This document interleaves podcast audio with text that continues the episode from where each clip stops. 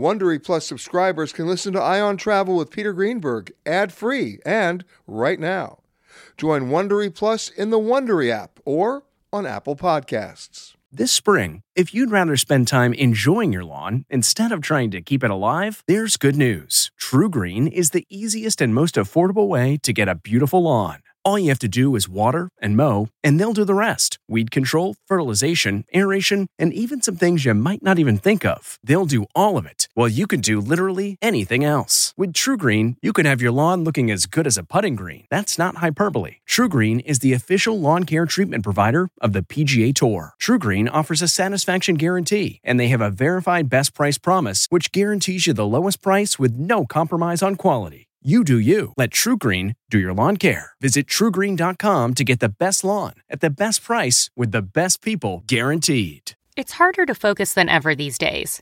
Thankfully, C4 has reinvented the energy drink game with C4 Smart Energy, the only energy drink clinically proven to provide enhanced mental focus, containing 200 milligram of natural caffeine, a blend of vitamins, and zero sugar. It was formulated to support your well being and help you feel your best, all while enhancing mental focus. From your brain to your body, C4 Smart Energy does it all and tastes amazing. Look for Smart Energy in the beverage aisle at your local Kroger, Albertsons, and Safeway grocery stores. C4 Smart Energy. Stay focused. This episode of Travel Today with Peter Greenberg is brought to you by Audible.com, a leading provider of spoken audio information and entertainment. Listen to audiobooks whenever and wherever you want. Sign up today at www.audiblepodcast.com slash travel today to get a free audiobook and 30-day trial.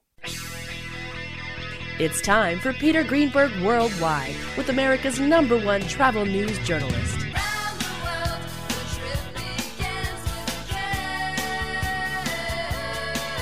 And now, the man who travels over 400,000 miles each year, your travel detective, Peter Greenberg. Hi, everybody. Peter Greenberg here, and welcome to the podcast that's done from a different location around the world every single week. One day Canada, the next day Thailand, then New York, London. You just never know. This week we come to you from the brand new Celebrity Edge. We are heading towards Fort Lauderdale, Florida. I'm honored to have my next guest on. He's the chairman and chief executive officer of Royal Caribbean Cruises. What a coincidence he happens to be on a brand new ship that he operates. Celebrity Lines, Richard Fain, how are you? Sir? Welcome aboard, Peter. And happy to be here. You know, you and I have talked many times in the past, and what I wanted to start about today is just an overview of the industry itself because people don't realize how many people haven't taken a cruise. People don't realize, you know, that for all intents and purposes, if you're looking at, at the travel and transportation industry in America, you guys are still in your infancy. Well, we are, and that's that. From my point of view, that's a terrific thing because it shows how much further we have to grow and how much greater penetration we have. But it also shows the problem of explaining all the wonders that a cruise vacation offers. And this is a particularly good time to be in it because people really have shifted their focus from buying things, uh, flat screen TVs, whatever, to buying experiences. And that's our sweet spot. Uh, and by the way, that's that's across the entire cruise industry. When I was 17 years old, all I wanted was a car. All you wanted was a car. You did. You wanted a car. Now you can't give them away. I mean, kids don't want cars anymore. They want something else. They want something what they would call authentic and genuine experience and, memories. And um, you know, the beauty about a cruise is it takes you to new places. It gives you new meet new people. It's experiences that you can Instagram, that you can come back and talk about, and that's really what people are looking for today.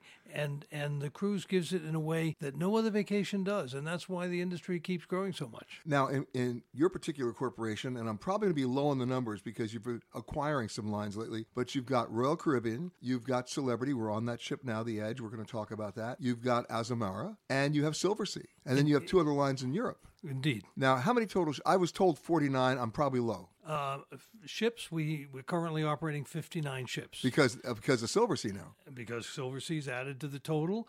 Um, and we have obviously a very strong view of the future because we have 15 ships on order. And right now you're sailing to more than 500 ports around the world.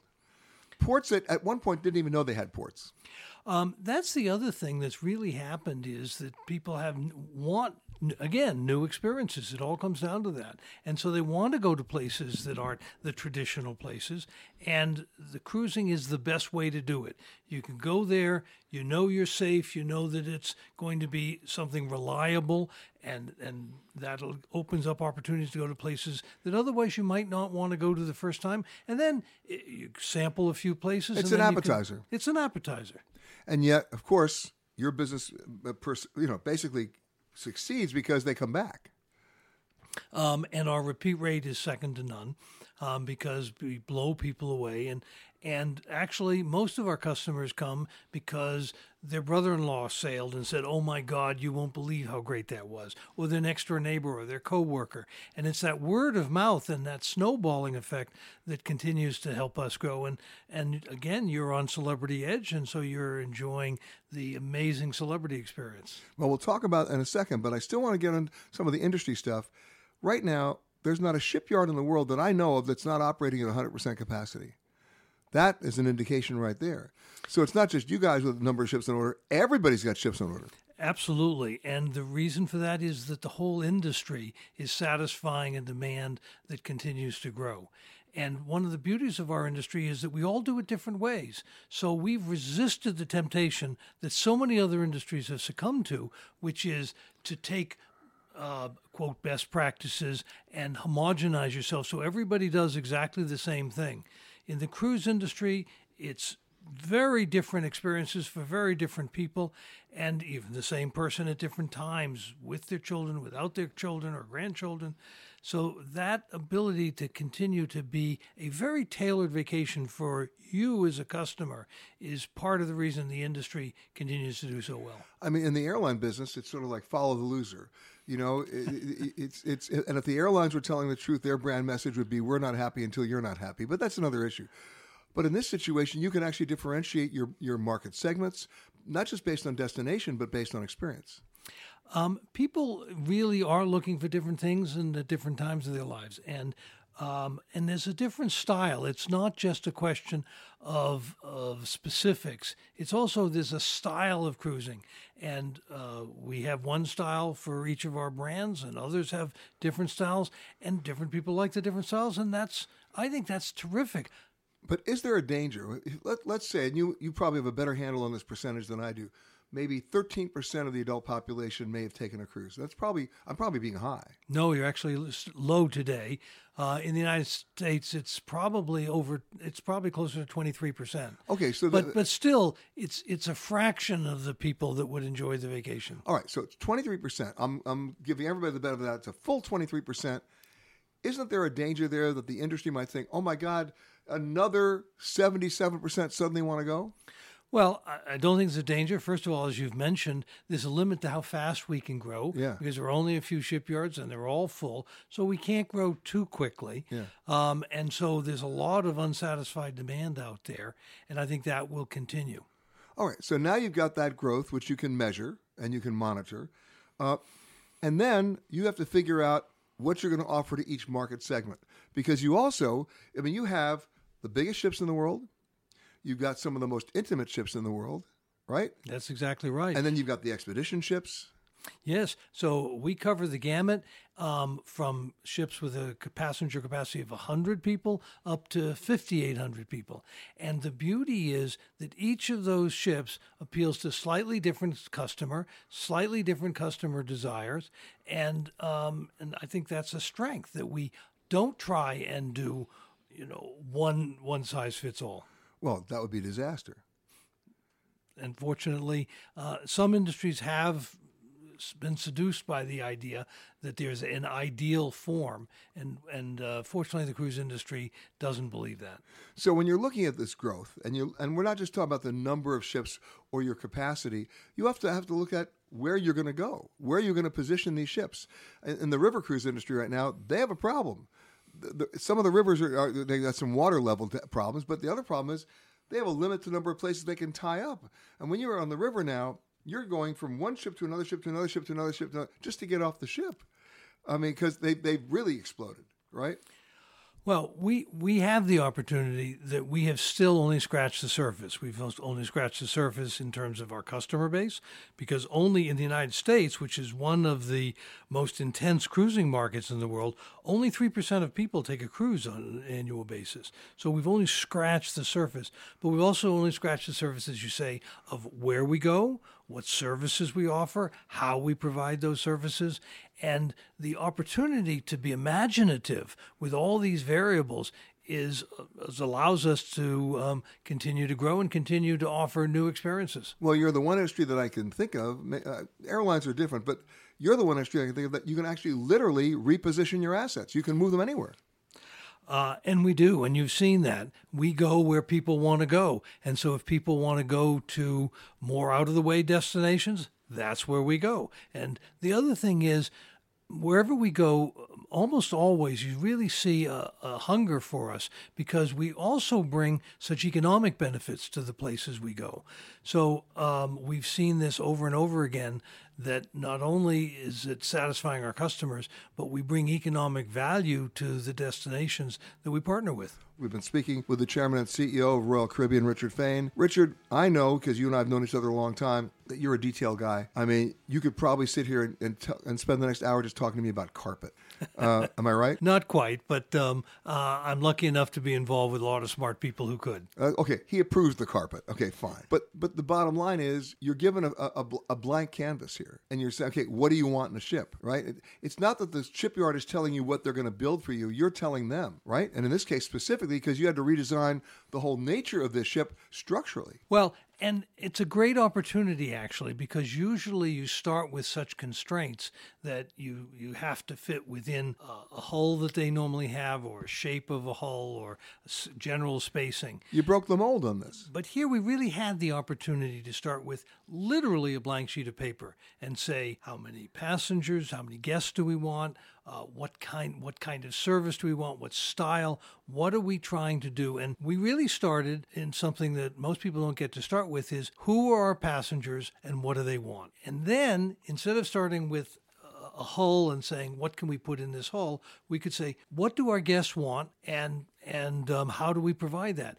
And that's a tremendous luxury that we had and and that's what we started with. So you being a focus group of one given your experience, and I should I should tell everybody, it's not every day that you're talking to a CEO who's been in the chair for 30 years. I mean, ser- there's nobody in the cruise line who's done that. The, the best, I have the best job in the world, and I love every minute of it. But seriously, you've been in this job for 30 years, and and it still feels new every single day. Peter, I have the best job in the world because everything about it is new, and the people I work with are inspiring. Well, when you talk about what your passengers want, I'm going to put your passenger hat on for a second because as you're sitting there in the conference room and they're trying to talk about what we're going to put on the ship, what's the thing as a passenger you hated the most about cruise ships that you wanted to make sure was not going to happen on this ship? I'm having trouble thinking of what that might be. I will tell you that we didn't start with what uh, this focus group of one wanted, or even the focus. No, group, you ended with it. or, or, or, even the focus group of Lisa Lutoff-Perlo or right. her team, or Harri Kulovaara and his team.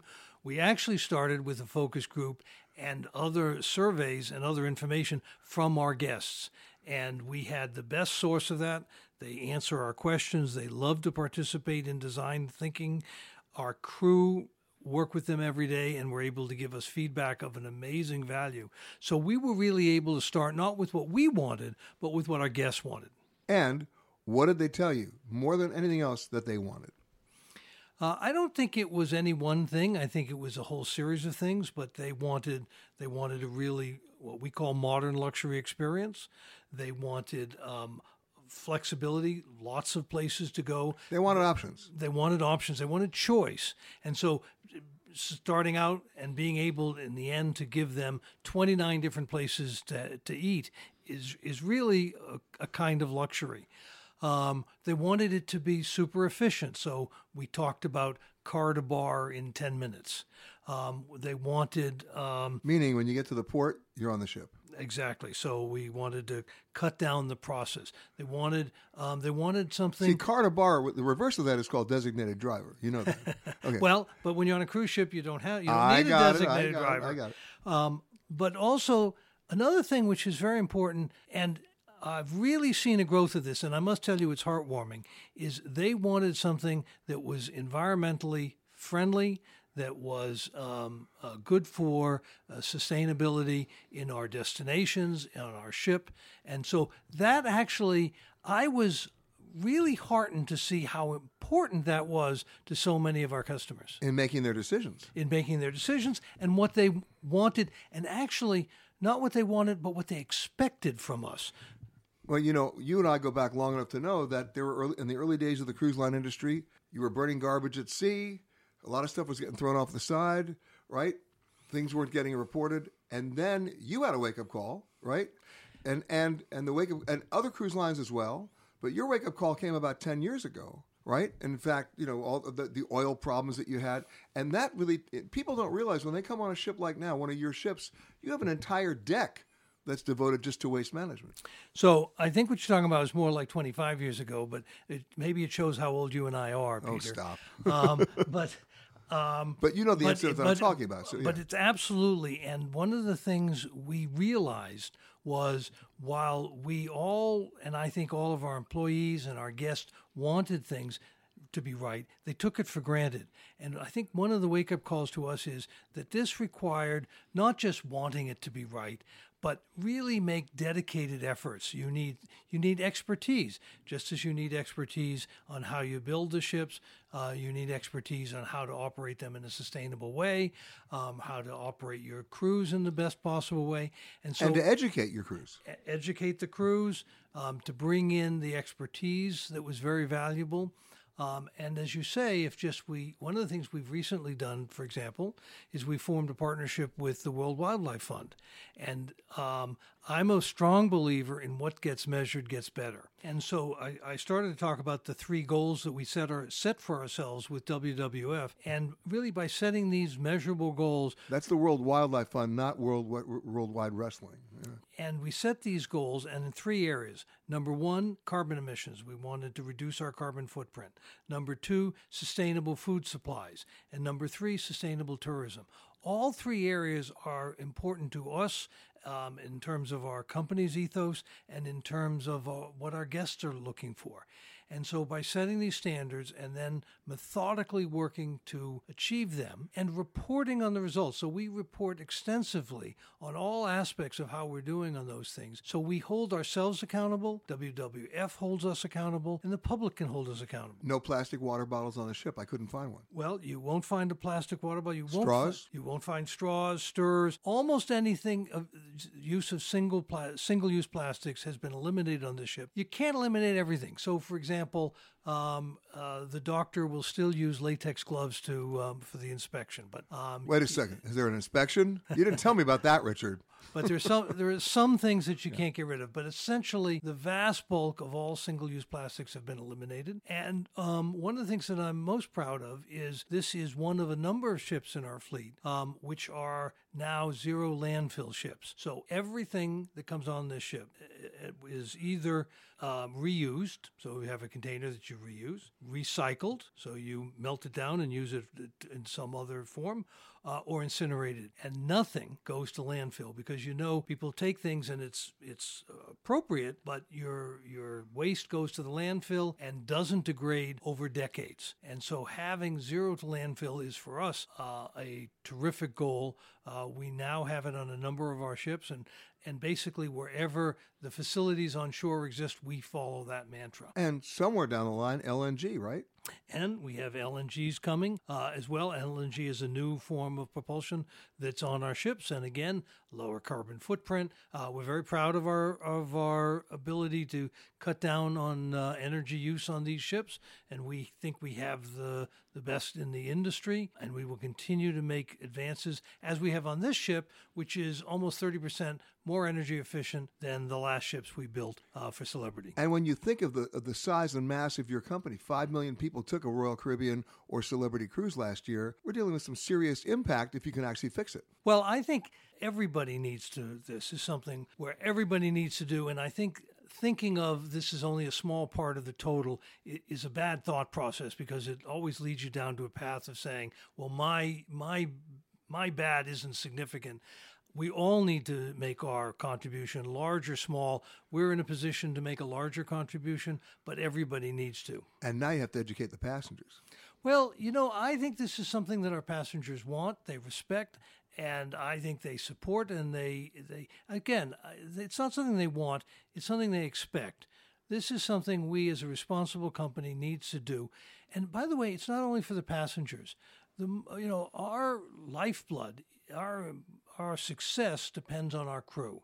And our crew want it as well. And so if we don't respect the same kind of cultural values that they hold dear, they're not going to provide the same level of service that they do. And and I think this is not just for the guests. This isn't just for some nebulous cause in the future. This is something that's important to everybody. Tell me about the godmother of this ship. Ah, that is a that is really an exciting thing to talk about. So one of our values has has been inclusion, education, particularly gender equality, and we have the great privilege of having as a godmother Malala. And this is a woman of uh, amazing courage and amazing perseverance in the face of great odds, and as a result, is accomplishing great things. So to have a person of her stature and the message that sends, and and the message that sends, I can't tell you. There aren't that many things I get emotional about, but it's really a wonderful feeling. Um, she is a just a beautiful person, eloquent, committed, making sacrifices. And to have her who again represents one of our great values is a is a great privilege for us and I think it's um, I I do believe in um, tradition and I believe in luck and um, I think she'll bring great fortune to the. Well, I have a feeling we're not in Kansas anymore.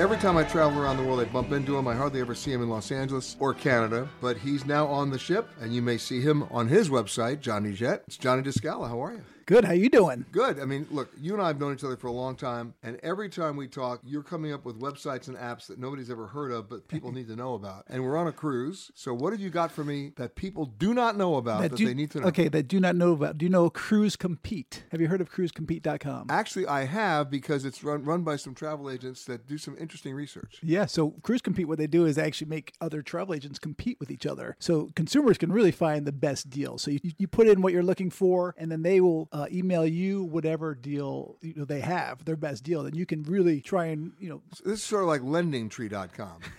I'm not sure about lending Where the banks compete to uh, give yeah, you yeah, mortgage yeah, actually, rates. yeah, yeah. I've never used LendingTree, but yeah, for well, sure. You, you wouldn't be you wouldn't be qualified. Probably not. No.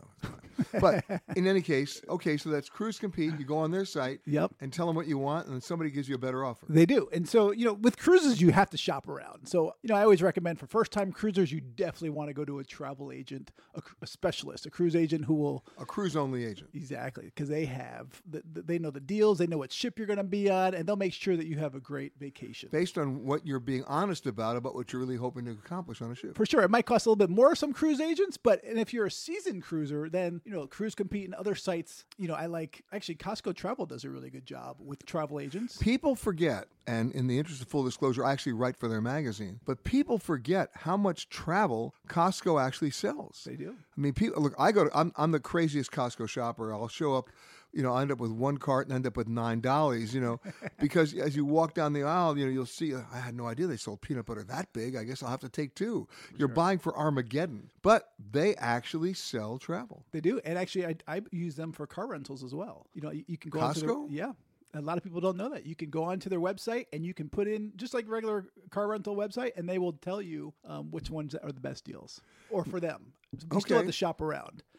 And with and with um, with Costco Travel, you're being paired with a, a, live travel agent. So you're going to be talking to a you can be talking to a travel agent, or you can go online and and and do it that way. But there's other sites too to find bargains if you're a a seasoned traveler. I mean, you definitely want to check out All of my listeners our season, Our season traveler. travelers. So Cru- go ahead, So me cruisecritic.com slash bargains. No, we, we know about Cruise Critic. They're on my show all the time. Okay, yeah. yeah. they have a great page that shows all their bargains. Um, And by the way, let's get down to a definition of the word bargains. It's not just the rate that you're paying for your cabin, it's all the extras you need to budget for, or it's not a bargain at all. Exactly. And actually, the CEO of Cruise Compete, I met him once where I heard him speak, and he told me the sweet spot to buy cruises are either 12 to 18 months in advance or six to seven weeks before sailing, just after final payments are due for others. Yeah, because people drop out. They drop out, so the cruises go down. So that's those are my tips on how to find cheap cruises. Now, speaking of cheap cruises, every cruise line now offers packages for drinks, um, which I think is absurd because you can always tell who's bought the drinks packages. Stay away from anybody on the ship for the first day of the cruise because they will drink like fish because they want to get their money's worth. And then there's no problem looking for them on the second day of the cruise because no one can find them.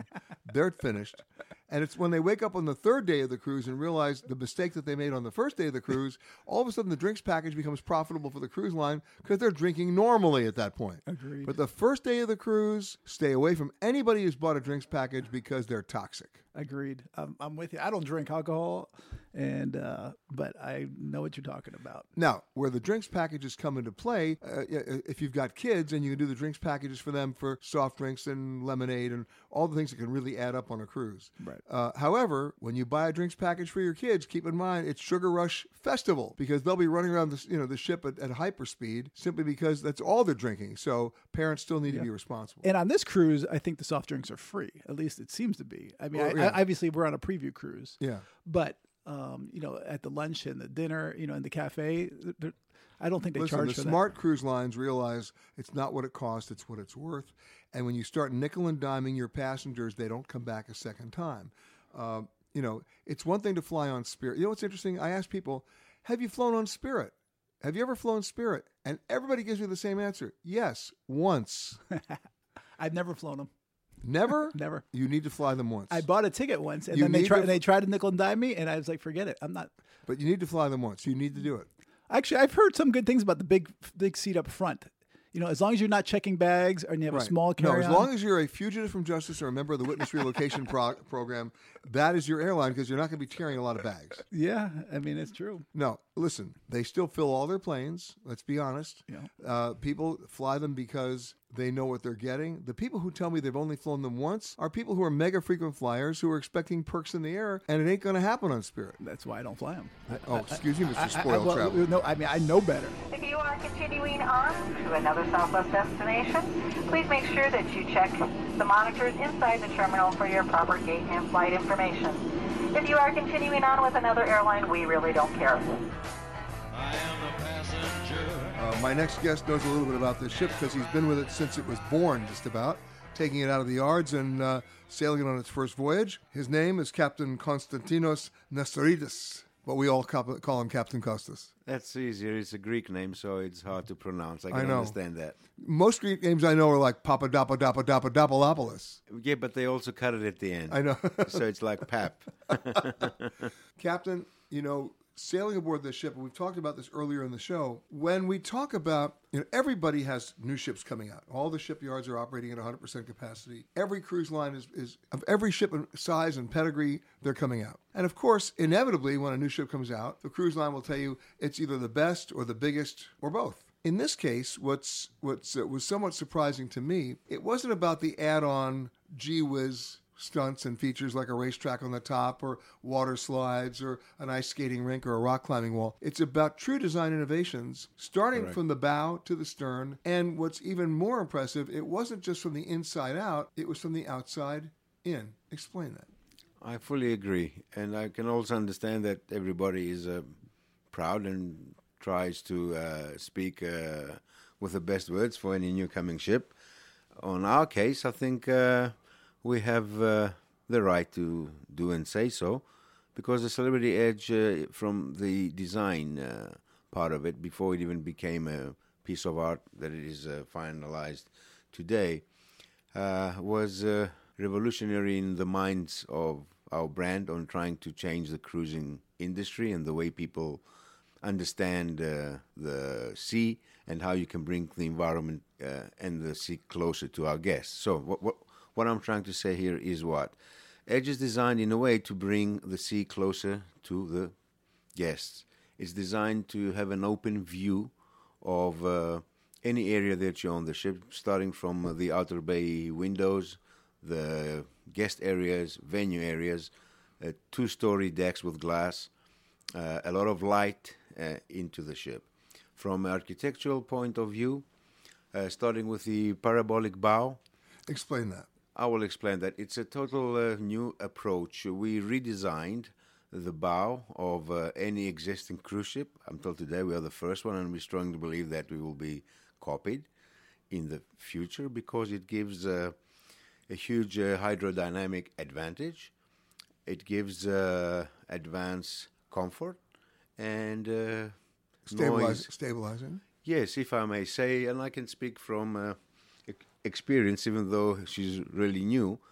But during our crossing from uh, Saint Nazaire, France, when we took over, coming all the way to uh, United States, uh, first week in the North Atlantic on our way to Azores, where we stopped uh, for re- refueling, we had quite bad uh, weather. We had swells up to six to seven uh, meters, and surprisingly, I didn't hear once a wave bouncing on the ship's bow, which is uh, amazing. At the same time, even though it's uh, early, we are in an early stage of uh, collecting uh, data and information. We are very confident that we will be in a double digit figure of fuel savings uh, by giving us that uh, benefit from the parabolic bow. And you know, you look at that bow, and I'm reminded. You're going to laugh at me, but I'm reminded of like World War One battleships, where where the bow was in the exact opposite direction in terms of the way it hit the water than most bows today. I would go even further back. Uh, you know, I'm Greek. If you see the uh, ancient Greek uh, triaries, as we say, they had a similar thing. So maybe it's time to go back to roots. And it's working. yes. But also, when you, you talk about the windows in what you call your veranda cabins. I mean, what you've done is you've, you've expanded like 23% in terms more of living space, but the engineering that had to go into those windows, Correct. because normally ships would not allow you to do that. Correct. Uh, Celebrity Edge has an innovation on uh, that design as well, going back to the architects. Celebrity Edge is uh, designed with a reinforced uh, spine in the center, if I may say, uh, in order to give us the flexibility to. Have the outer bay uh, windows. That's in contrary on what we used to do in the past, where the reinforcement of the ship was the side and the weak point was the center of the ship. So our French friends in uh, Saint Nazaire helped us develop this new kind of uh, building uh, that allowed us to uh, make uh, the outer bay window reality. And as you can see, where we are sitting actually right now, the view is increased and the space, and it, again, it brings you closer to the ocean. In addition, it gives you the option to have a cabin balcony uh, all in one or separated, uh, depending on what you need or how your mood is. Well, you know, it's interesting. Every cruise passenger tells you they want a balcony, and hardly any of them ever use it. Really, I mean, it's, it's sort of hotel guests that say they'll only stay at a hotel with a swimming pool, but they never use it. Or they'll only stay at a hotel with a health club, and they never use it. Now, whether they like it or not, they're part of the balcony. Correct. And at least you have the choice now, even if you use it or not, it's there. And it gives you, again, the light and the uh, ability to be closer to the sea. When you're dealing with the age of, of mega ships, and Royal Caribbean certainly has the, has won that contest with some of your largest ships with over 6,000 passengers, over 2,000 crews. So you're dealing with ships that are carrying more than 8,000 people. The Celebrity Edge is not that ship. That Celebrity, your maximum, what, about 2,200 passengers? If I'm not uh, mistaken, on top of my head, the total is uh, 4,700 people on board. If you take out 1,320 crew, which is our maximum part, leaves us with around 3,000. Uh, If you were full. if we were full, Full, yes, 3,400 uh, guests, more or less. So 25 years ago, you would have been, been the biggest ship afloat. Today, you're somewhere in the middle. Yeah, but uh, volume is uh, good in some occasions. Uh, if you do the math on the figures I gave you, we have more or less uh, a crew member per two uh, guests. And uh, keeping that ratio and smaller numbers, we strongly believe uh, increases the quality of uh, service, making it more efficient and more personalized. Riding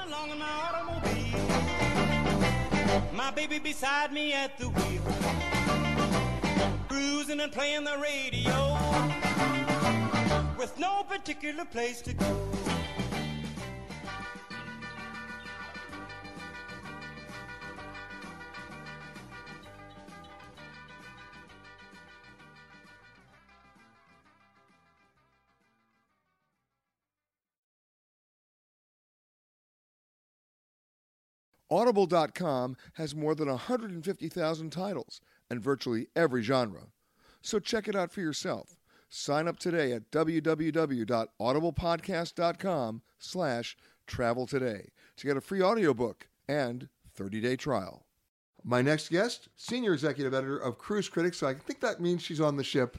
Colleen McDaniel, how are you? I'm great, Peter. It's good to see you. Now, you know, the last time we saw each other was when we, when they were inaugurating the MSC Seaside ship. That's right. Which was an innovative ship in terms of its exterior design for sure, with the largest wraparound promenade decks and, and open space, and a different sort of a product for the American market. Now we're on the edge, which is innovative in a completely different way in terms of design, in terms of cabins, in terms of public spaces, in terms of light, in terms of glass, in terms of propulsion, in terms of speed uh, with their uh, parabolic bow. You're the cruise critic. What's your verdict? I think you you've absolutely hit the nail on the head. Uh, this is an innovative ship. There are many things on here that we just haven't seen before on ocean-going ships. Uh, one of the things you mentioned were the cabins, and the infinite verandas are spectacular, and that. And they were a surprise to me. They were right. You yeah. walk in, and you go, "Wait a minute, what is that again?" Yeah. It, it's fabulous. Yeah. yeah, and it's it's something that the concept isn't new, and that river cruise lines have been doing this, right? Yeah. Um, but it really what it does is it gives you more indoor space and more useful outdoor space, and it's really hard to describe until you actually see it, right? It's this concept of a drop-down window that forms a balcony. Um, but boy, it creates natural light in cabins the way I've never seen it before. It's true, and you know normally you know cruise ship cabins are so small you have to you know leave your cabin in order to change your mind, uh, and most people I tell them expect them to be much smaller than you've ever seen before. Expect them the brochures to shoot them with the widest angle lens possible, but then at the same time tell me how much time do you spend in your cabin other than showering and sleeping? You're not entertaining the state of Rhode Island. You're not watching every rerun of The Love Boat. You're going out in public areas where you're supposed to go out and and have an experience out there, and that's the way it used to be in Las Vegas too, right? They didn't want you staying in your room. They wanted you out. Now, I mean, we've sort of reached a little bit of a tipping point in terms in terms of cruise ship cabin design. A lot of these cabins, you don't mind hanging out in the room. No, they're they're really terrific, and you want to spend a little bit to- of time there. But I also think that reflects the cruising changer too. It's so typical now for people to you know have to maintain some kind of sense of home, um, maintain connections to home when they're on vacation. So they want to do it in a comfortable way. Um, ship has terrific internet speeds. It has great technology. So people who need to be connected to home, even when they're on vacation, even if it's for a few minutes at the beginning or the end of the day, they have a comfortable place to do that. Listen, people do not change their lifestyle when they change their location. I don't care what they tell you. They still want to know what their favorite sports team did last night. They still want to deal. You know, normally when they go to check with, with, with home, if they're parents, they're going to make at least three, uh, in the old days, calls. Now it's emails. And, the, and they're all for the same reason. Call number one, anybody get arrested, right? Call number two, the house burned down. And call number three, we're coming back. And then the rest of the time, it's their own self interest, the things they want to do, whether it's with the stock market, their sports teams, their business, whatever. But they want connectivity. Yes, absolutely. And I'll tell you, um, this this kind of ship too also is terrific for uh, those who maybe want to show off a little bit, show what they're doing. Right? It's a pretty.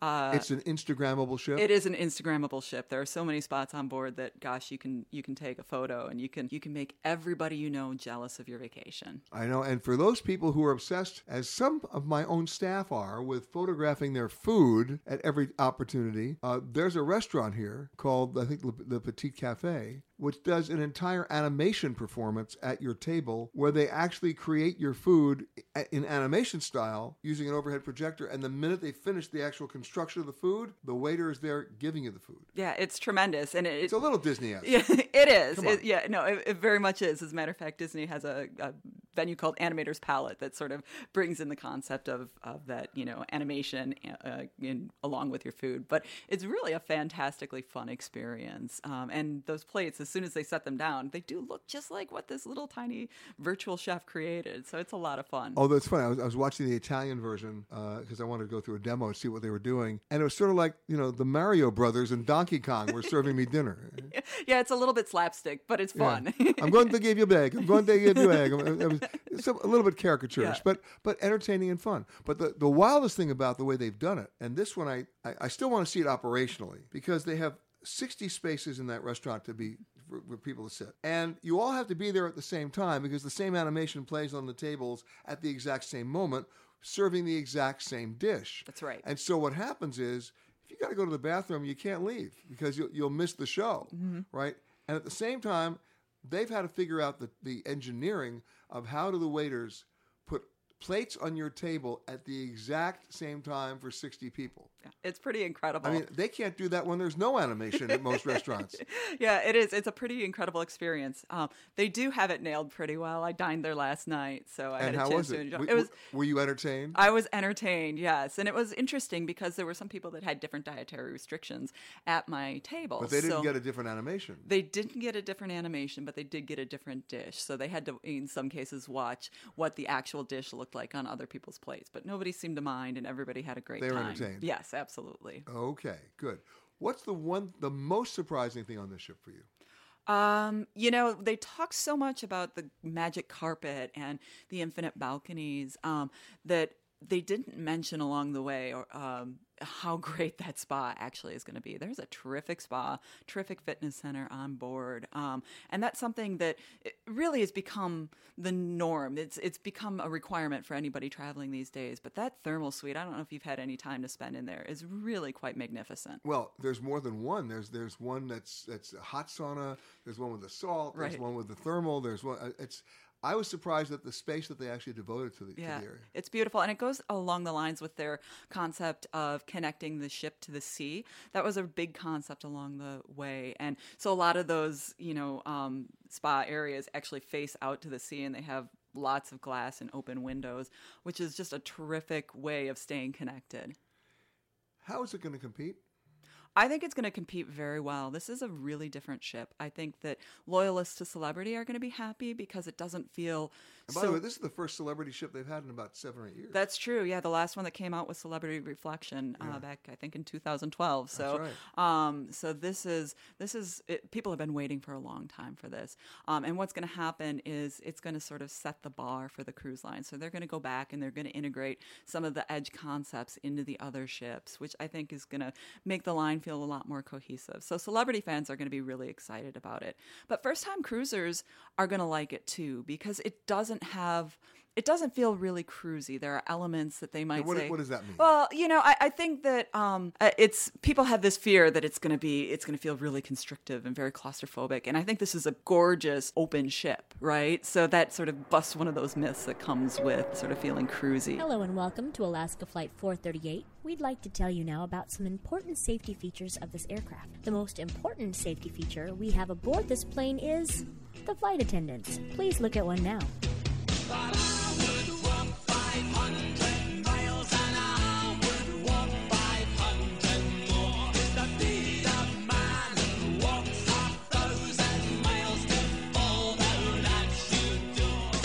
My next guest is a hotel escapee, having served many years for the uh, Starwood folks, otherwise known as uh, Sheraton and St. Regis and everybody else in those days, before moving over to Royal Caribbean. And now he's the Senior Vice President for Celebrity Cruises. Brian Abel, how are you? Good. How are you doing? But you're the hotel ops guy. I'm the hotel ops guy. You're, you're the guy who makes sure there's good, there's soap in the cabin and uh, and the beds are made. I make sure that the guest experience is outstanding. When you're talking about a design of a ship, and you guys have a, had the chance here for the first time in maybe seven or eight years to bring out a new ship, when you start from scratch, what's the one thing you said you had to have, other than the fact that you know you don't want guests crawling around the floor looking for an electrical outlet? I mean, the things that you know yourself as a hotel guest or as a cruise ship guest that you go, God, you know, when I get to design my ship, I want this. What was it? Uh, that's a tough question. I think that uh, for, for us, it's just making sure that Celebrity Edge took the whole brand to a new, whole new level on the things that matter most to our guests, which is great service, great culinary, great design, and great accommodations. But you know, I'm like, I mean, that's a great mission statement. But for me, you know, I judge a hotel from the bathroom because if the bathroom works, my guess is the rest of the hotel is going to work. And most hotel bathrooms suck, right? Either the lights,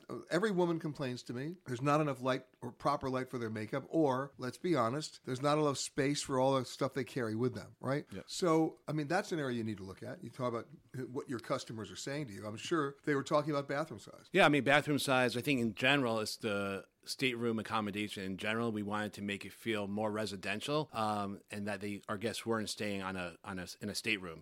And we wanted them to be bigger. So we have, we have king size beds, which we knew was really important to our, our guests. So they wanted a bigger bed that was really comfortable. They wanted a bigger bath and they wanted more storage space. So we have a lot of storage space in our cabins here. Yeah, what I noticed in, in the design of just your standard stateroom is you found a way to use corners. Yeah, I mean, when you look at the design, like every inch we really thought about.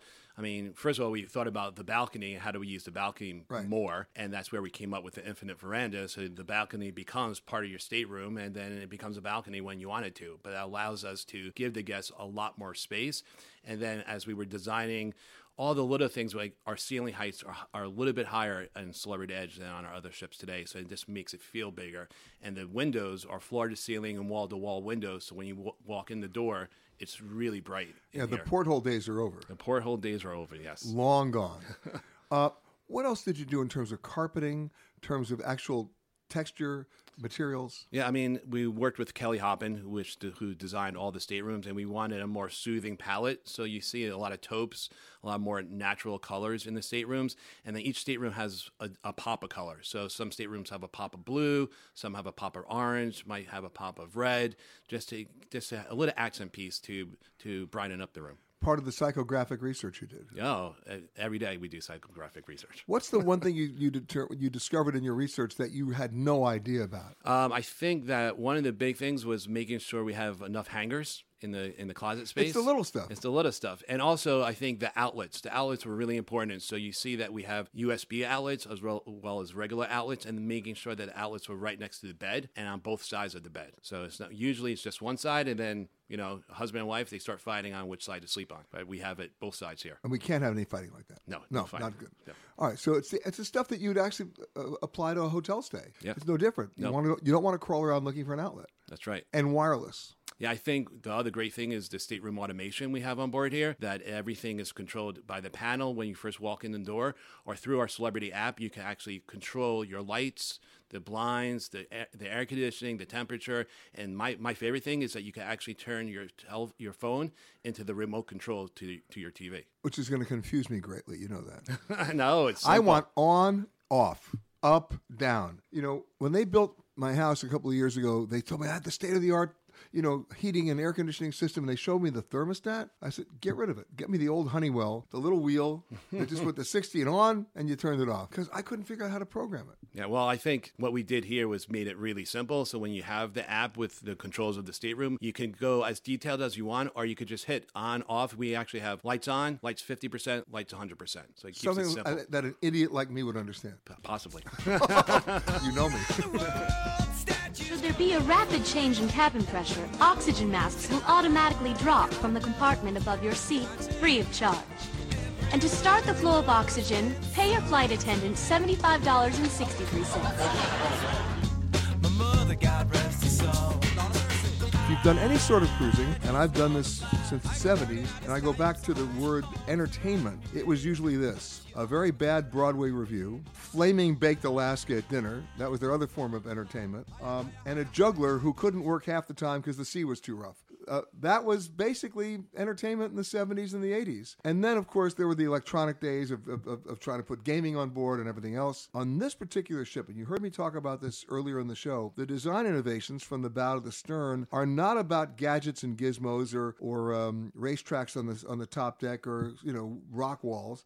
It's truly design innovation about just the actual experience on the ship and that applies to the entertainment as well. And joining me now, I, am going to give her the correct title the Associate Vice President of Entertainment for Celebrity Cruises, uh, Becky Thompson Foley. Becky, you and I talked to each other four or five months before this ship made its debut, and you were previewing the theater for me. And most theaters on, on cruise ships that I've experienced are a room where they put some chairs, and there's a stage, and there's a curtain, and it reminds me of like a high school play because you have limited resources you have limited space, uh, you have limited opportunities to really put in better performances because they don't have enough room to work in or they don't have enough support. What's different about this theater? I can honestly tell you, even before we talk about what it looks like, we were on the design team. So instead of the designers designing the theatre, handing it over to entertainment and saying, hey, what are you going to put in here? You went to the entertainment first. we did. We actually went straight and worked alongside each other. And I think as just as we want to bring our guests closer to the ocean on Celebrity Edge, we actually really want to bring them closer to the experience and bring them into the experience. And the theatre is one place that I, I, I truly believe we can do that. And I'm, I'm very happy to report you don't have a curtain. Do you know what? Somebody said to me a few months back, so on Edge, are you going to throw away the curtain? Are you going to pull back the curtain? And I said, pull it back. We've thrown away the curtain. Um, and so, no, there's no curtain. I also come from the 80s. I was a dancer on ships in the 80s. Um, Oh, wait a minute. You were in that bad Broadway revue I was in that terrible. I was doing the Can Can and a bad Broadway revue. How many so- how many songs from Camelot did you perform? all of them. and so I look back now, and I, I exactly how you described was when I was on ships. Yeah. And so I look at it now, and being able to help design the space means we can also curate and design the experience around it. And that's what we've been able to do. And I think um, uh, not only is it a theatre in the round, it now has. Uh, but the, stage moves too. the stage moves. We have the tallest projection screens at sea. We have an Oculus ribbon that actually goes behind the guests, so it actually envelopes them in the lighting. But now we've added the constellation system, which is off the charts sound system. It actually envelopes the guests into the experience. What does that mean? With the constellation system, um, it is an array of speakers. It's an electroacoustic framework where pretty much the guests can hear the echo and the sounds, and we can play with it. We have a Shakespeare show that we do here where we have the birds flying above the guest's head. So it is not anymore sit down and watch a show. It is come and be in the experience. We've done it- Shakespeare at sea. Shakespeare at sea. Oh there we are. God. Yes. So what um, light through yonder window? Oh, sorry. Thou speaks to right. Oh, look at you! look at you! And if you don't have a curtain, then the stage can also move up and down. The stage can move up and down. The screen's open, and actually, the screen's open to to show you three different stages behind. Essentially, it opens in three different sections. So we have four stages that we can play with vignettes. We have spiral staircases that performers can be on as they spiral. We have the first ever dual rotational pit, which goes up and down and inside of each other at sea. And that's Um, for the orchestra. Yeah, uh, no, actually, that is for the performers to actually be on, and they go in opposite directions to each other, which is exciting. We have a rain curtain, the first ever rain curtain at sea. Tonight, you will actually not just see it rain on the stage, and I think that's the big story here, Peter. Is you don't just see it rain, you hear it rain, you feel it rain, um, and it, it again, it really is truly immersing everybody. What's the one thing you tried to do in the theater that you, at the end of the day, you couldn't do? Well, actually, it was the constellation system. And then two weeks ago, our wonderful chairman said, Becky, you can have the constellation system. so actually, we got everything we wanted in the theatre. Cool. And how many people do you hold in there? We hold 903. Truly, there isn't a bad seat in the house because obviously it's in the round. Um, some guests have said their favourite seat is actually sitting right next to the stage. We have swivel chairs so they can see the stage, the screen, but they can also see the audience, which again has not been seen before. Usually the audience is behind you. Right. And that also allows your performers to interact with the audience in a much different way. Connectivity really is essential to, to a theatre in the round. Um, you're not performing at the audience, you're on the same level as the audience. Also, remember, Peter, theatre in the round, there are only entrances through the house. So essentially, they have to completely compass the, the audience constantly. And this cast does it incredibly, I think. They have great connectivity. And no juggler anymore? There's no juggler. And actually, you know, um, we've only ever had three full productions on Celebrity. Now all of our shows are fully produced. Um, so, no, we don't have fly on and fly off guest entertainers anymore. Uh, we just have fully produced shows. So what you're telling me is that the vaudeville days are over. The vaudeville days are over. Where are the wagons? The wagon is too slow. Can't you ride? It's not that he can't ride. How is it you put it home? They're dangerous at both ends and crafty in the middle. Hmm. Why would I want anything with a mind of its own, bobbing about between my legs?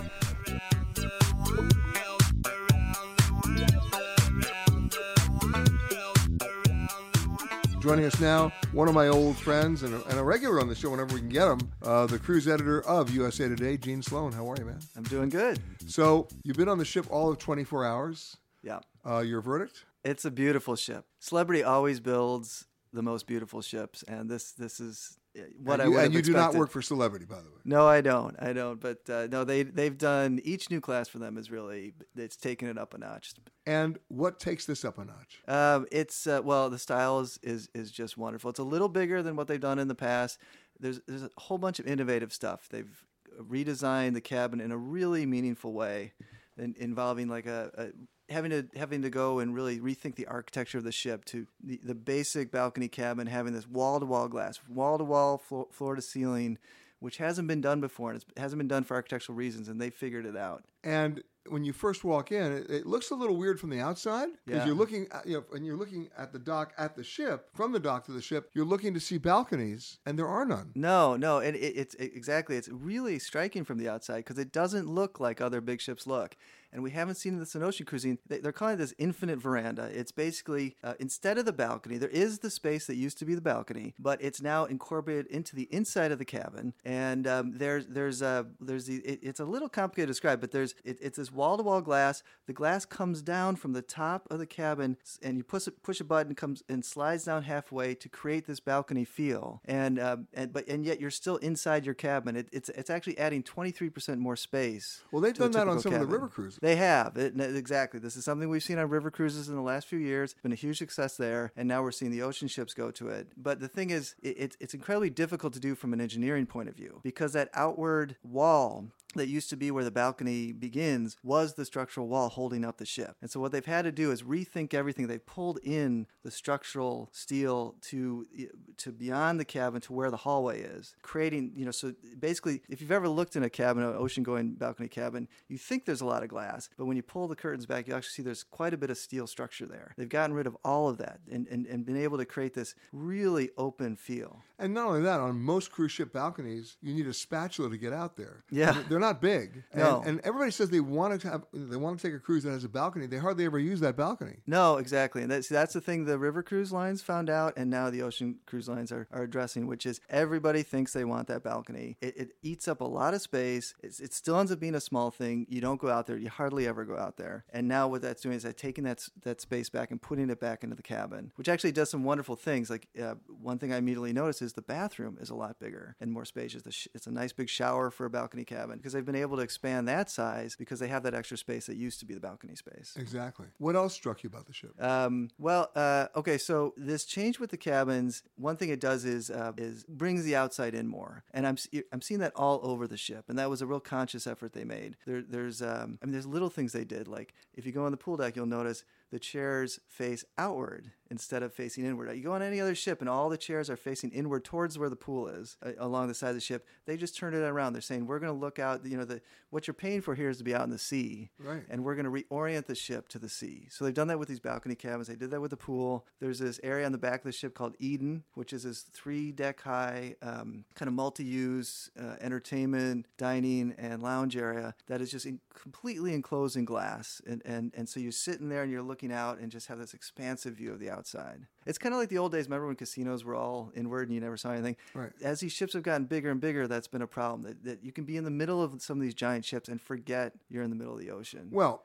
let's face it, some of these big giant ships, that was intentional. Yes. Because they wanted to make the ship the destination itself. That's exactly it. Just like with the casinos, they wanted to keep you inside, keep you, you know, you drinking, doing all the entertainment. The ship is the destination. But you know, they've heard from their customers, we are we're paying, we want we want to be out in the sea, we want to see the sea. And as the ships have gotten bigger, you've gotten more and more removed from the sea, and so they now they're taking us back and saying, okay, we're going to give you the sea. What a concept. You're on a ship and they're giving you the sea. Yeah. Wow. Yeah. but they're doing it. They are. I mean, and there's there's a whole bunch of things, and they're they're innovative things. They really rethought. I mean, there's even this thing maybe you've talked about already. This magic carpet, um, this giant uh, tennis court size thing sticking over the side of the ship that can be used as a lounge. It can be used as a restaurant. Really, and you can sit out there and really you're out like you're cantilevered over. Well, the you're sort of of hanging ship. over the side of the ship. Yeah, yeah, and that's another part of this, which is. Um, I well, what I thought was wonderful. interesting about that, and I did talk about it a little bit earlier, but it bears repeating, is that it not only is used as that, but when they have to do tendering operations, yeah, it becomes a platform for the for the uh, for the tenders. It does, and that's really going to change the tender operation. That's It- been it one of the people off faster. Yeah, and and that's been a weak point for ships is that you know if if you have to tender, You're on, you're standing on a little floating pier that is, you can be a little bit difficult. Yeah, you're just funneled through this little space, and there's this huge bottleneck. People back up, and so now they've created this wonderful tennis court sized platform where you can really the on and off the ship is going to be much simpler. We're talking about something that remains one of the more confusing things in travel in general, but specifically and and probably most strongly in the world of cruising, and that's tipping. We're seeing restaurants now trying to redefine: can they go to all no tipping, or, are they going to apply tipping? And then what does that do to income for their for their service staff? What does that do for their tax liability? But in the cruise lines, it's just a matter of how much are they paying their people, how much of what you're paying for your for your cruise berth goes to the people, and on certain cruise lines, I remember this goes back to my very first days on ships. They would put an envelope in your room on the night before you were leaving the ship with not only a suggested but a very strongly suggested tip amount for your your your cabin steward, and in many cases, some who had suites had a butler, or your wine steward, or your waiters on board, uh, and to a certain extent, that's still going on. Yeah, no, it is, and uh, it, you know what's happened with it it, it, they would do that that way, but at least you were still the one deciding how much am I going to give to the person and putting that money in the envelope. And what's changed over the years is is at, for our convenience, as they say. Yeah, right. For yeah, anytime somebody for, says for your for convenience, your convenience, turn the other way and run. Exactly. So for our convenience now, they just have decided. So say it was ten dollars before, we suggest, well, we'll just put that ten dollars right on your bill, um, automatically, and it, and it's there. You, you and they still put the envelope in the room. They'll still give you the envelope. Yeah, that's but, called double uh, dipping. Yeah. So they did that, and then of course, once it's going on your bill all the time, it's easier for them to, you know, it, it becomes easy. Then just it goes up a dollar, it goes up a dollar, it goes up a dollar. Over time, it's gone up and up, and and and yet there are some cruise lines, to their credit, uh, I'm thinking of Silversea being one, uh, and a number of other cruise lines that have a strict no tipping policy because you're paying so much more for your cabin that it just becomes part Yeah. of, part of your bill. That's it. And actually, we've seen more lines do that at the high end. So there's been sort of it's at, it's a little bit of a crossroads is where tipping is. At the higher end, you see more lines go to including uh, tips, saying you know no, we don't. You know, and by the way, when they have that policy, you're almost inclined to tip more because you feel better about it. Yeah, you do exactly, and that's what people do. It's they, they they say don't you know you don't have to tip. It's included, but people still give, and they give it directly to the person who gives them great service. The, Yeah. the room steward. And it's not pooled. Uh, It's it, no, it's not pooled, but they're paying their workers well. Yeah. You know they've they've they've you've paid for it in advance. You've you've paid that higher price in Sure. advance, and they're and it's going. Um, but what we've seen with some of the mass market lines is the um, the, the amounts they're putting automatically in your bill have, have been going up at rates much faster than the rate of inflation. And the issue, I think one of the issues, I think it's great that you know money is going to the crew, but one of the issues is are the crew really get are they getting all this money? How how like how how's, how's the math working out? How's it getting this? distributed? Yeah, I think and and uh, And Carnival just recently raised it, didn't they? Carnival just raised it at the beginning of December. It um, uh, eight percent, which was far faster. It's it, I think it was a little over a year uh, since the last raise, so it's far faster than the rate of inflation since they did it. One issue is, you know, they say, well, all this money is going to the crew. What I think what's happening is some of the money is going to crew who before were paid salaries. You know, so they. Well, know, that's not- that's not good. Maybe the entertainers are now getting part of their salary from the tip pool. So is your room steward steward really getting eight percent more? The, the cruise lines are very cagey about how it's all distributed, and they won't talk about that. But that's one of the questions I have. It's one of the questions I have because when you see how hardworking they are, Yeah. and 80 to 90 percent of what they're earning is being sent directly back home to their families. Yeah. Uh, because they don't really have expenses on board the ship because their room obviously is taken care of, their their meals, their laundry, their health care, and it allows them to earn money for their families back home since 95% of those crew members are from foreign countries. Uh, you really want to make sure that that money is going to them. Yeah, you do. Now, um, you know what I do see when I'm on these ships is there's a lot of happy crew. So I think you know I think for them they're they're they, they are being paid well. They seem to enjoy their jobs. Um, I think for the customer, it, it- the question I have is is what is what the lines are doing here is they're pushing more of their employee costs down onto their customers. You know, so why not? You know, the problem is they, they want to be able to advertise the lowest possible price in the newspaper. So they're being competitive on rate, but they're not necessarily being competitive on value. Yeah, yeah, I guess that's a good way to put it. Yeah. yeah. You've been listening to Peter Greenberg Worldwide. Catch us each week as we broadcast from a new location somewhere around the world.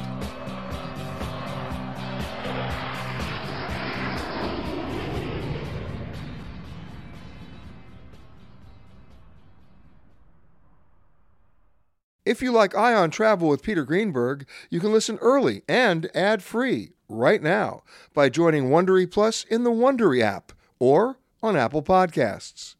Prime members can listen ad-free on Amazon Music. Before you go, tell us about yourself by filling out a short survey at wondery.com/survey.